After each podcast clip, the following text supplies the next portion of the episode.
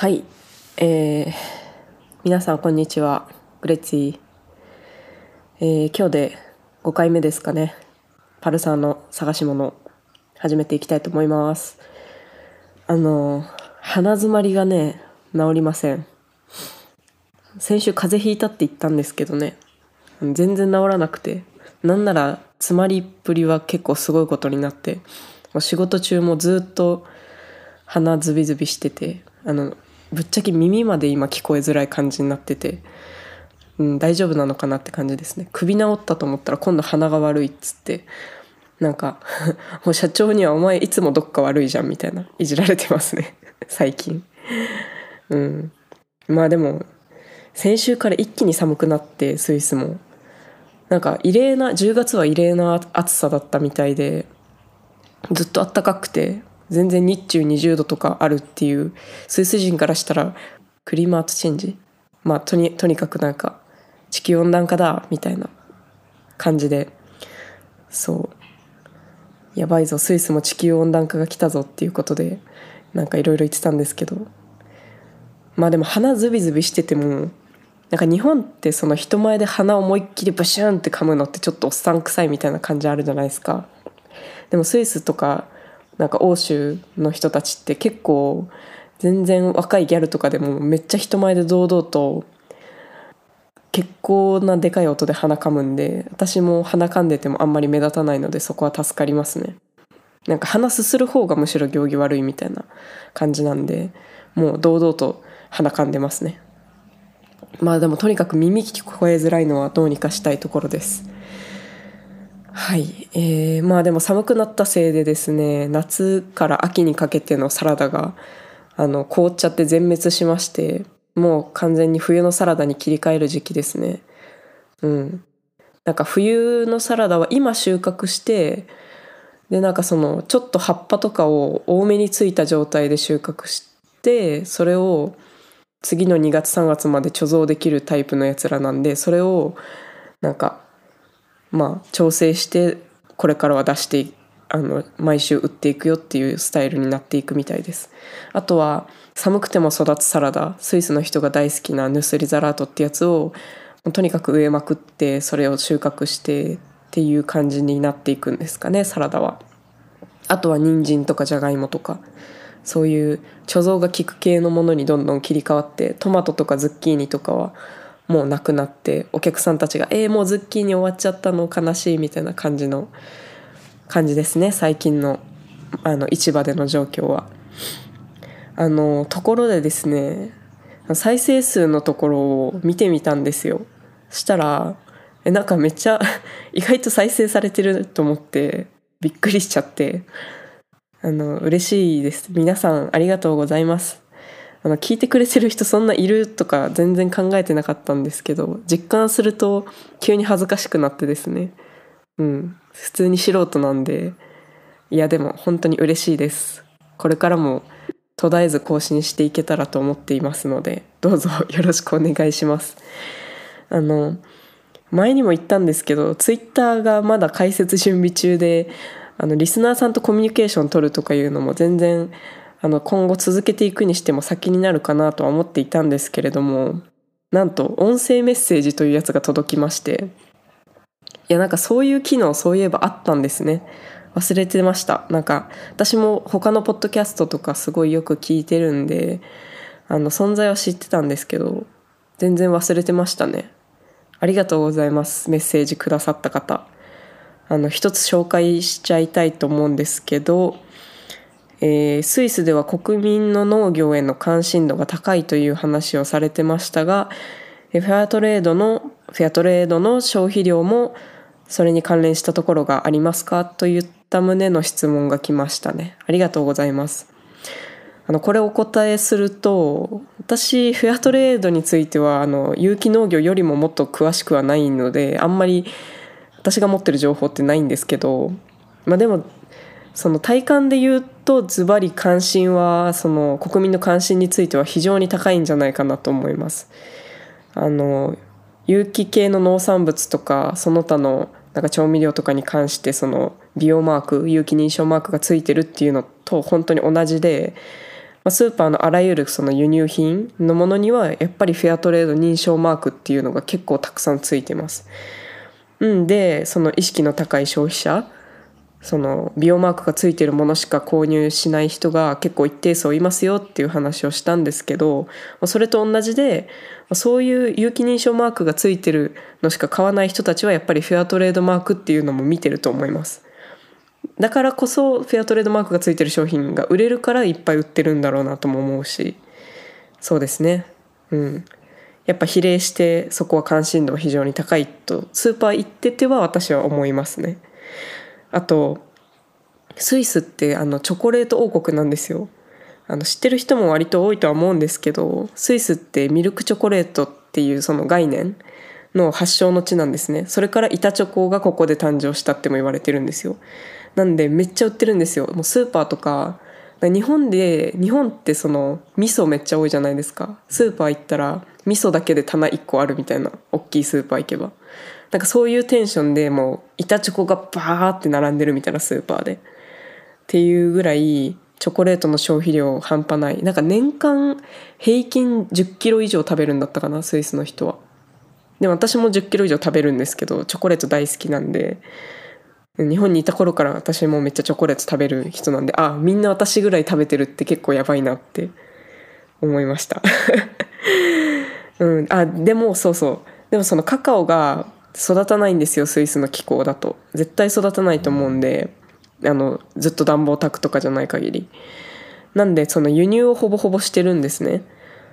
うん、でそのまあチャーリーとチョコレート工場じゃないですけどその工場見学ができるようなブース付きのもう有名なチョコレートカンパニーがスイス国内には結構いくつかあるんですよ。まあ、リンツとかが国際的に有名だと思うんですけど。この前、まあ、リンツじゃなくて私が行ったところはマンツっていう会社なんですけどマンツっていう会社の工場見学にこの前行ったんですよ。そしたらその入り口入って割と早い段階でその工場見学のブースのなんかうちはフェアトレードでなんかこの国のこの地域から豆を輸入してるんだみたいなフェアトレードについての解説の時間がもう結構長かったんで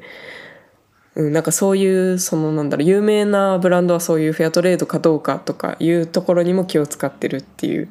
チョコレートにもそれが出てくるんですねもちろん。はい。そういう感じでチョコレートがいっぱいあるんでまあスイス私が研修先農業研修どこでヨーロッパのどこでしようって思った時にスイスを選んだ決め手の一つでもあるので実はチョコレートがたくさんあるっていうのは。なんか、フェアトレードも有機農業関係ないですけどスイスのチョコレート紹介する回もいつか録音できたらいいななんて若干思っております。はい。ではそろそろ今日の本題に入りたいと思います。今日はですねあのスイスに住む方法海外農業研修ということで話していきたいと思います。あの私はですね4月からあのドイツに住み始あドイツじゃない。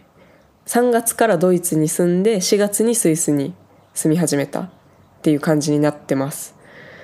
うん、でその普通だったらそのドイツ語圏でこの仕事を得ようって思ったらなんかドイツ語のあのゲーテ試験っていうのを受けなきゃいけなくてあのあ、まあ、大学留学とかでもそうですね。なんかゲーテ試験っていうのがドイツ語の世界基準の検定なんですよ。でこれの検定が、えっと一番低いラインクで A1、A1 っていうレベルがあって A1、A2、あ、A1、A2、B1、B2、B2 ぐらいのレベルまで取っとかないと普通にそのドイツ語圏で仕事で雇ってもらうっていうのはなんか基本的に難しいんですよね。でベーツ Y がどれぐらいのレベルかっていうと多分そうですねなんか日常会話ではもう完全に困らなくてちょっと仕事とかでもまあ全然ドイツ語使えるよぐらいの、まあ、結構喋れるぞっていうレベルがベーツ Y だと思います。なんでそれぐらいもそれぐらいのその試験クリアしてこれの証明書持ってるよっていう状態じゃないと普通に会社で雇ってもらうっていうのはまず無理だと思います。でなんか旅行だけだったら全然日本人のそのパスポートって多分90日だったかななんか3ヶ月ぐらいはビザなしでも滞在できるんですよ確か。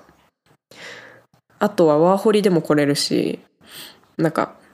なんですけどやっぱり英語もドイツ語もできない状態でこっち来るってなるとそういうビザとかビザなしとかで来るにしてもハードルは高いじゃないですか言うても。でも私が使ったやつ使ったシステムで海外農業研修っていう制度を使えばなんかもう仕事も家も最初から日本にいる時点で確定した状態でスイスに丸1年住めるっていう契約が取れるんですよ。語学全くできなくても仕事も家もゲットできるっていうめっちゃイージーな制度なんではい。これおすすめですね。なんか海外住みたいけど語学できないもんって足踏みしてる人はもうなんか時間の制約とかあるんだったらえいってこれに応募しちゃえばいいんじゃないかなみんなって 私は思いますね。じゃまずじゃあこれがどんな流れで決まったかっていうのをあのせっかくなんで説明しちゃいたいなと思います。えまずですね日本にいる状態で JAEC っていう協会に登録するんですよ。これが日本語で言うと日本の、えー、っと国際農業者交流協会っていうとこなんですけどここに登録するんですよねまず。でそこに登録した時になんか行きたい国とかこういう系統の農家で働きたいみたいな簡単な情報をお伝えするんですね。あのあまあ、これはでも農業研修オンリーです何かしらの農家に勤めるっていうあの制度なんででそこに登録すると次にオンライン面談になるんですよねでオンライン面談した時にそこの JEC の人が「英語話せるの?」とか「語学力じゃあレベルはドイツ語なりフランス語なりなんか喋れるの?」とかいう質問だったりとか、まあ、自分のねやってきた経歴例えば今大学生ですよとか社会人だけど会社辞めてちょっとこういう海外行ってチャレンジしてみたいですとかそういうなんか自分の経歴だったり志望動機みたいなのをちょっと喋る簡単な面談が15分ぐらいかな、まあ、人によってバラバラだと思うんですけど喋る機会がまああってでそこででもこれって私が来てるのはヨーロッパコースのスイスっていう枠組みなんですけど全然それ以外にもアメリカの、えー、カリフォルニアかハワイかっていうのがあったりだとかオーストラリアもあるしヨーロッパの国内でもスイスオランダドイツフランスかな？あと北欧も確か選べたはず。デンマークとか。っていうなんかまあいろいろ選択肢が本当にあって。で面談でいざ話してそこでそういうなんか自分はこういう系統の農家に行きたいっていうのは決まってるけど国はどうしようって迷ってるとかそういう相談も全然気軽にできるのでそこでまあ話してあじゃあいざここのあのヨーロッパのこの国にじゃあ私は行くことに決めますみたいな感じで、まあ、決めていくんですよそういう面談を通して。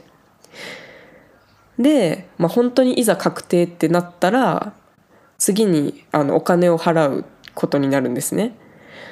でそのお金払うっていうのは基本的に全員どの国に行くにしても120万円ぐらい払わなきゃいけないです前払いですね前払いしなきゃいけなくてでもこの120万ってこれだけ聞くと結構先に払うお金でかいなって思うんですけど全然これ実は120万満額払う人あんまいなくてあのちょうど私の代からこれ、何年かおきにいろんな制度制度とか国の制度とか変わるんですけど私が来てるこの2022年度の代からはそのラッキーなことにですね国の制度で農業教育高度化事業っていうものが始まりましてですねこれに応募してこれが採択された場合私の研修費が120万なんで最大60万円国から助成してもらえるんですよ。なんでもうこの時点でもう60万円しか払わなくていいことになったじゃないですか。っていう感じででこれプラス他にも例えば企業がやってる給付型の奨学金。例えばこの企業がなんかこういう未来の人材を応援したいと思って私たちはこういう理念でやってますみたいな感じのところに小論文なり何なり応募してそこでなんかもし選ばれたらあなたの小論文とかがしたらあじゃああなたを応援するために私たちの会社はあなたにお金を少しあの助成金払いますよ奨学金払いますよっていう企業があったりだとかあとはあなたの住んでいるですね県やら地方自治体がそういう教育支援のあの給付金みたいなものを設定している場合もあるので、まあ、これに行くよっていうのが決まった時点でそういう一通りなんかこのなんだろう例えばその JEC が出してるそのホームページに書いてある情報とかを軽くまとめてその自分の自治体に行って私はこういうのに応募今してるんだけれども使える給付金はないかみたいな感じで一回聞きに行った方がいいです絶対。何かしらある可能性があるので。でそういうやつをまあいろいろとやりくりしてで最終的に私が自分で用意した額は40万とかですね。40万円とかになるんじゃないかなと思います。でまあそうですね。これプラス、まあ、もしこの研修から、まあ、この研修に1年なり1年半なり参加することになって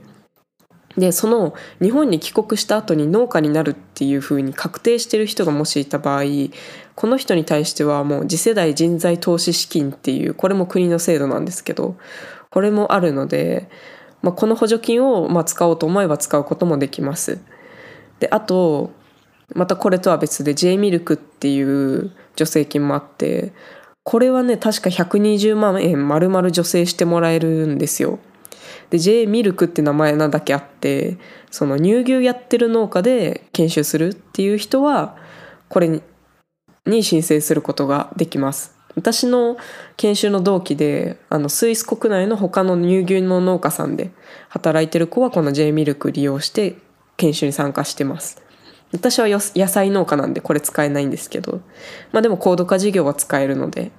ぜひ、あの、ちょっと考えてる人はこういうのもあるよって改めてまた調べてみてください。はい。で、そうですね。まあ、じゃあ入国した時からっていう話に行きたいと思います、次。え最初にですね、まずドイツに、あの、まあいろいろ決まって飛行機のチケットとかも手配できて農業農場も決まってってなったらはいじゃあいざもう渡航しますよってなります。で私たちが渡航した時期はその同じ研修同期がいてみんなで一緒に移動するんですけど最初。で成田空港に成田空港じゃなかったあれ羽田羽田の国際線だとちょっと忘れましたけど。どっちかにまあとりあえず集合してで羽田の国際線で「初めまして」って言って会って本当だったら事前に日本国内で1週間研修するっていうあの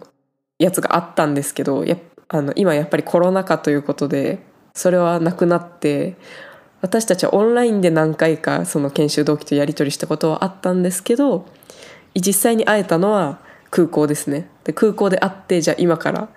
あの同期として一緒に渡航しますよってなってドイツにまず行きますみんなで。でそっからドイツの語学学校に、えー、4人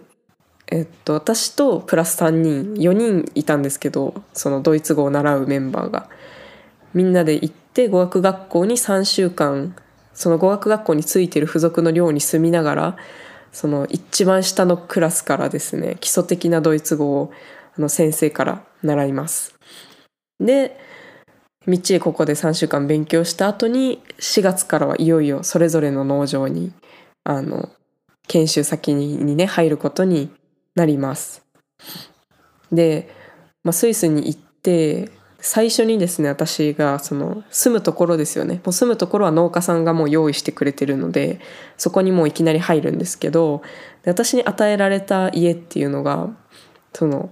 スイスにあの住む私と同じ研修先で研修してる日本人じゃない他の国から来た外国人とシェアハウスっていうことに2人でシェアハウスってことになってました。で先にウクライナの人が住んでて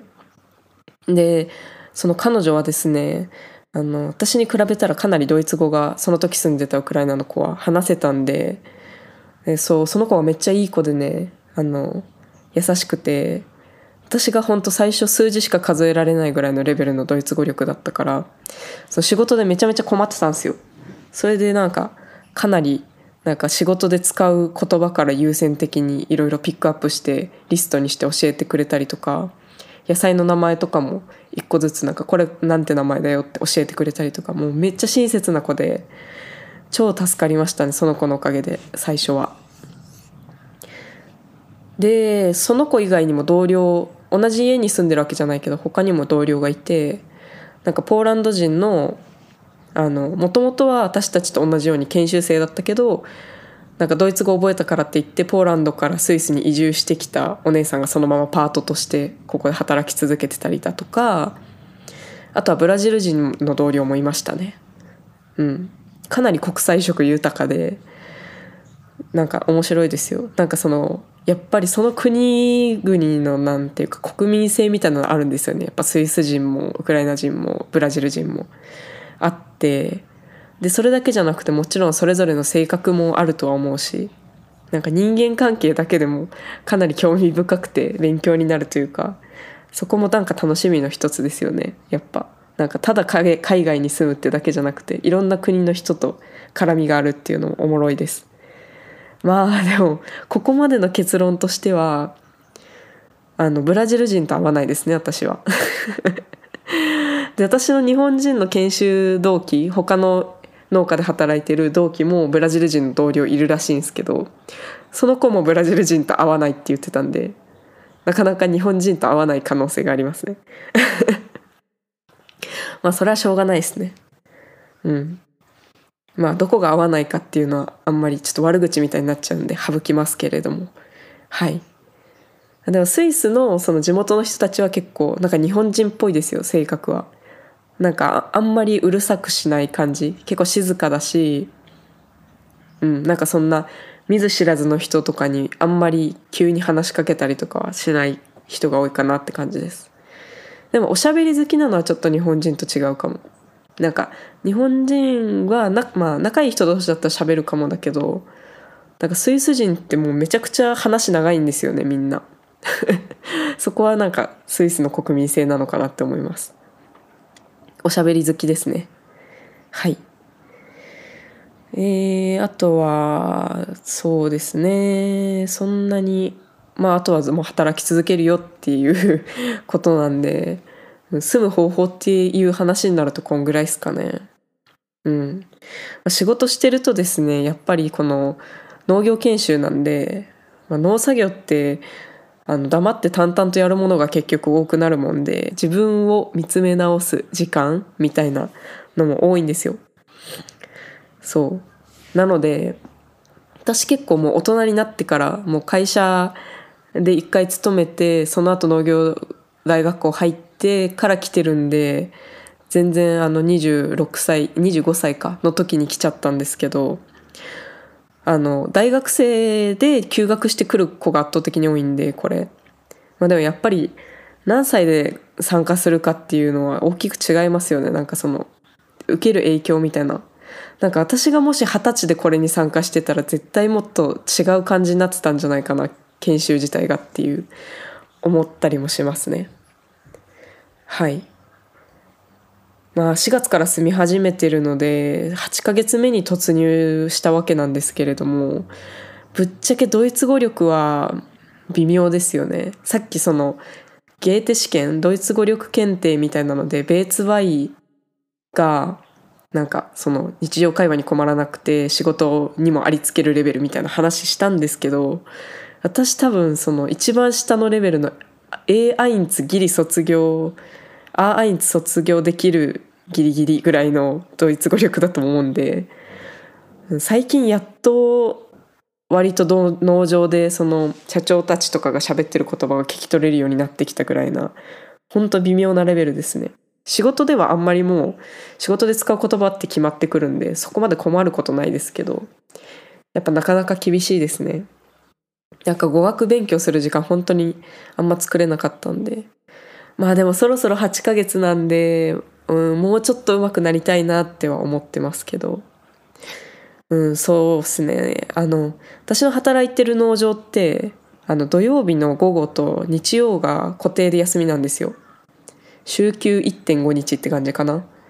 でもしあのスイスももちろん国民の祝日とかあるんですけど国民の祝日とかあっても言うて半休にしかなんないですよ。まあ、農家なんでなんか国民の休日だからってあじゃあうちも今回は2連休半にしようみたいな。2.5日休み取っちゃおうぜとはならないですよね。やっぱあじゃあ祝日だから今日は半休にしようかみたいな感じにしかならないです。なんですけどその行く国とか農場によって休みの数とかバラバラなんですよ。なんでそのこれに研修する研修に参加するっていう時点でなんか観光を自分はめっちゃしたいしいろんな国とか行きたいからなるべく休みの多い農場に行きたいとかなんかそういうのがもしあるんだったらその農場が確定しちゃう前にいっぱい要望出しといた方がいいですその JEC に。なんか農場を名指しでだか自分で勝手に調べて私はこの農場に行きたいですって言ってやることも言って決めなんか JEC に行けるようにこう交渉してもらうこととかも多分できるとは思うんですけどこの研修制度この研修制度自体がもう何年も続いてるものなんでなんか割とそのいくつか決まってる農場の中から選ぶみたいな感じになることが多いんですよね。私の今勤めてる農場も私で日本人4人目なんですよ。この10年の間に2年か3年に1回ぐらいずつ日本人が来てるみたいなテンションでずっと日本人雇ってる野菜農家みたいな感じなんですよね。そうまあ、でもその農場によって本当に例えばその暇な時期乳牛のとこで働いてるスイスのあの同期の子はなんかあの休みが結構バラバラになったりするみたいななんか忙しいシーズンは本当に1日しか週1しか休みなかったりするけど逆になんか別の時に3連休取らせてもらえるとかそういうのがあったりしてあとオランダはオランダの同期の子が私めっちゃ羨ましいんですけどめっちゃ休み多いっぽくてなんか週休2日なんですよね。週休2日でなんかあ今週仕事少ないから3連休でいいよみたいな。めっちゃ休んでるやんみたいな。もう3連休ってなったら全然ヨーロッパなんて電車でバリバリ違う国行けるんであっちこっち行けるんですよ旅行とか。だから超羨ましいと思って。だって土曜日から半休で丸一日休みってなっても土曜の午後から出かけるってなかなかじゃないですか。夜になっちゃうし。だから全然そのまとまった休み一応有給とかあるんでなんか有給とか使って旅行するとかはできるけど普通の時に休みがなかなか遠出はできないですよねスイス。私のところだと。なんでそういうことも考えてなんかやった方がいいかもしれないです。私もなんかもうちょい休みが多いとこにすればよかったかもってちょっと思ってます。まあでも農場のね仕事内容とかどういうところで働きたいっていう要望も叶えようとすると全部が全部自分の希望を通すって難しいと思うんでそこはやっぱり何を優先するかっていうのは自分の中で決めなきゃいけないとは思うんですけど。あとそうですねドイツの子も結構よくてドイツの庭師の家で働いてる子がいるんですけどその庭師の家はですねお客さんからチップももらえるらしくてそのチップでも儲かるしあの給料も普通にもらえるしあと会社の休みもめっちゃ多いみたいな。その子しょっちゅう4連休とか取っててえマジで羨ましいみたいな。4連休取ったからちょっとなんかドイツ国内旅行するぜみたいな。ベルギー行っちゃうぜみたいな感じのなんかえ超そんなん絶対無理なんですけどこっちみたいな。まあまあ格差はありますよね。まあでもそんなね羨ましい羨ましいばっか言ってないで自分のとこでできることをしろっていう感じではあるんですがまあそういう現実もあります。までもスイス組のねいいところは多分スイスドイツオランダの中でスイス組は一番給料は高いですからまあ、そこはあのスイスのいいところなんじゃないでしょうか。はい。あとはそうですねあの語学がね分からなくてもやっぱりなんとか暮らしていくみたいななんかメンタルが身についたなって思いますよね。その私の場合はそもそもがドイツ語をやりたくて留学してきたわけではないんであのね、その私はこの後日本帰ったら農家に一応なるつもりでいるんで、あの、実際日本で腰を据えてこう農家になるぞ、頑張っていくぞってなると、やっぱそうそうね、あじゃあ来年ちょっと留学しよっかなみたいなのはなかなか、あの、これは最後のチャンスなんじゃないかと思ってですね。あの、それでなんかまあ、全然英語もドイツ語も大してできんけどちょっとサバイバルしちゃおっかな海外でみたいなそういうなんかもうえいって感じですよね。そのノリで ノリで来ちゃったみたいな感じあります。うん。でもやっぱり自分とね違う文化持ってるところにあの身を置いてあのいろんな影響を受けたり考え事したりこうこうやってポッドキャスト始めたりいろいろねあのや来てよかったなっては思ってます。はい。えー、今日の話はこれぐらいですかね。あの本当はですねなんか朝録音するのとかいいかなって思ってたんですけどあの早起き朝活みたいななんかちょっと一日がいい感じに始まりそうじゃないですか。うん。でもね前にね朝友達と電話してたんですよ。